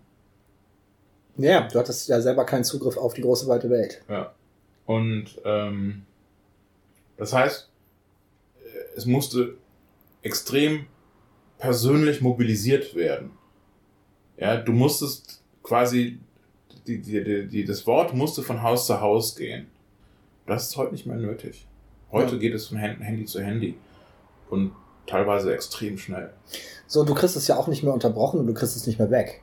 Ähm, wenn früher eine Botschaft von Haus zu Haus gehen musste, dann konnte die Polizei aus dieser Kette jemanden herausgreifen und die Botschaft konnte sich nicht mehr großartig weiter verbreiten, weil der, der Übermittler einfach weg ist. Ja. So, heute bläst du deine Nachrichten ins Ungewisse. Das ist erstmal das Internet, du weißt ja nicht, wie viel du damit erreichst. Das ist richtig. So, du bläst es ins Ungewisse und kein Staat der Welt kriegt das so leicht äh, weg, weil sofort spiegeln sich die ganzen Nachrichten. Wir hatten das mit äh, den Wikileaks gehabt, wo man dann Angst hatte, dass ähm, äh, die USA sich da einmischt und versucht, äh, die Server platt zu machen, damit die Informationen äh, wegkommen. Ja. Und sofort haben auch in Deutschland und weltweit die Leute Server aufgestellt und die, die Informationen da gespiegelt. Du hast es nicht mehr weggekriegt. Du konntest es als Staat die, die Verbreitung nicht mehr, nicht mehr unterbrechen. So, aber auch schön ist von, von wegen Entwicklung ähm, äh, der Protestkultur. Da möchte ich mal so einen ganz krassen Fall aus dem Irak, äh, aus dem Iran, Irak, Irak schildern vor ein paar Wochen. Äh, die Polizei hat sich weiterentwickelt im, im Irak und meinte, man müsste doch mal so äh, Hunde mitbringen, äh, zum, um die Protestanten zu kontrollieren, so kläffende Schäferhunde. Und da fand ich ja. die Weiterentwicklung auch sehr cool. Ja. Worauf kommt man natürlich als Protest Protest Dem Demonstrant, ja. Demonstrant. Worauf kommt man als Demonstrant? Wenn die Polizei ihre Haustiere mitbringt, bringe ich auch mein Haustier mit. Ja. Und dann ist der Demonstrant folgerichtig mit seinem Löwen zur Demonstration gekommen. Das fand ich auch recht originell. Und äh, wie das so ist, Hund gegen Löwe, die Hunde fühlten sich dann Also ich habe nur gehört, die Hunde, die waren dann nicht mehr so, so lautstark. Nicht mehr so aggressiv. Ja, leicht verängstigt sogar. Ja, ja, kann ich auch irgendwie verstehen. Also da ist, äh, glaube ich, auch ein ziemlich eindeutig, ähm, wenn die Hunde nicht so 1 zu 10 in der Überzahl sind oder so, äh, 10 zu 1 in der Überzahl sind, dann wird's auch schwierig, glaube ich. Äh, ja, Also merkt euch, wenn nochmal irgendwo ein G20, G7, G8 Gipfel in Deutschland ist, genau. bringt eure Haustiere mit. Bringt euren Löwen mit. Leopard könnte auch funktionieren. Tiger wäre auch cool. Ah, ich fand das witzig. Ja. So viel zum Thema Protestkultur im Wandel der Zeit. Ähm, Auch Yes. dazu habe ich ein Dossier gefunden. Ähm, irgendwie forenpolitische Bildung. Euch ist klar, gute Zuhörer lesen das auch alles durch, nicht wahr? Das ist ein neunseitiges Dossier. Da wird auch nochmal, es gibt eine ganz genaue Ablauf, so eine, so eine Zeitachse vom Verlauf des arabischen Frühling und vor allen Dingen auch, wie sich das ähm, ausgebreitet hat in die Nachbarländer. Ähm, da geht's dann halt darum, wie wichtig, oder die Überschrift ist die Bedeutung neuer Medien für die Demokratieentwicklung. Ähm, ich werde es verlinken. Ja, Äh, macht sehr viel Spaß zu lesen. guter Punkt, ne? Also alles schön lesen, der Benny fragt euch ab. Ist klar. Äh, genau. Ich, ähm, wenn wir den nächsten Kreisparteitag haben, dann werde ich jedem, der, der Zutritt haben will, erstmal fragen, was stand auf Seite 7, Zeile sowieso, und wer dann nicht richtig antworten kann, der darf nicht rein. Richtig. Alles klar. Ähm, ich hoffe, das nimmt jetzt keiner ernst. Ich, ich werde es natürlich nicht machen. Es ist, Ja. wenn, wenn ihr Zeit habt, jetzt so über Weihnachten oder äh, beim Jahreswechsel, es, Genau. es, es lohnt sich, das zu lesen. Wie gesagt, neun Seiten. Es klingt jetzt erstmal viel, aber ähm, ist wirklich gut gemacht. Äh, Quelle ist politischebildung.com. Ähm, ich, wie gesagt, ich werde es verlinken. Ähm, ja, wichtig, wichtig, wichtig. Gut, dann machen wir doch mal hier an dieser Stelle Ein Cut, Schluss. Einen Cut und Ja. verabschieden uns und sagen Danke fürs Zuhören, wer es so lange geschafft hat. Ja, danke fürs Hören, ihr seid die Geilsten. Und bis bald. Bis zum nächsten Mal. Listen to this. Trump, Trump, Donald Trump. I'm always number one in the polls. Trump, Trump, Donald Trump. Out of control. Trump, Trump, Donald Trump. I'm always number one in the polls. Trump, Trump, Donald Trump. Out of control. I am racist. Fumes going into the atmosphere. Put any pollutant in the air. They didn't want to hurt the environment. It doesn't matter. I don't care. fumes going into the atmosphere. They don't want to put any pollutant in the air. They didn't want to hurt the environment. It doesn't matter. I don't care. Bomb third world countries. Bomb, bomb the shit out of them. Bomb China. Blow up Mexico. Bomb the shit out of Tokyo. Bomb third world countries. Bomb, bomb the shit out of them. Bomb China. Blow up Mexico. Bomb the shit out of Tokyo. Trump, Trump, Donald Trump. I'm always number one in the polls. Trump, Trump, Donald Trump. Out of control. We will kill These people dead. They would die. Bye bye. Dying, dying, dead. Kill civilians. No, that's crass. The gun on every table. Gun on every table. We're ready to start shooting. We now have a gun on every table. Gun on every table. The bad guys are gonna have the guns. Muslim waterboarding. Keep Gitmo. They'll make Oreo. These people are animals. Like dogs. snake, turtle, and toad. Buffalo. I'm really rich. But so wealthy. You want to borrow some money? Become rich. I'm really rich. But rich. so wealthy. I take, I take, you know, I take. Seven billion fucking dollars. Borrow some money? Become rich. I'm really But rich. so wealthy. I own the Bank of America building. Not a nice person. Big, big deal. Small potatoes. Rich. Keep it modest. Big, big deal. Small potatoes. Rich. Keep it modest. If you have to get hit by a tractor, remember, I have a friend who's a doctor. I love nobody. I love Donald Trump. Oh, oh, ah, Physical handicap. Joe. Oh, oh, ah, When do we beat Mexico? Oh, oh, ah, I don't want them using our internet. Oh, oh, ah, I don't know what I said. Trump, Trump, Donald Trump. I'm always number one in the polls.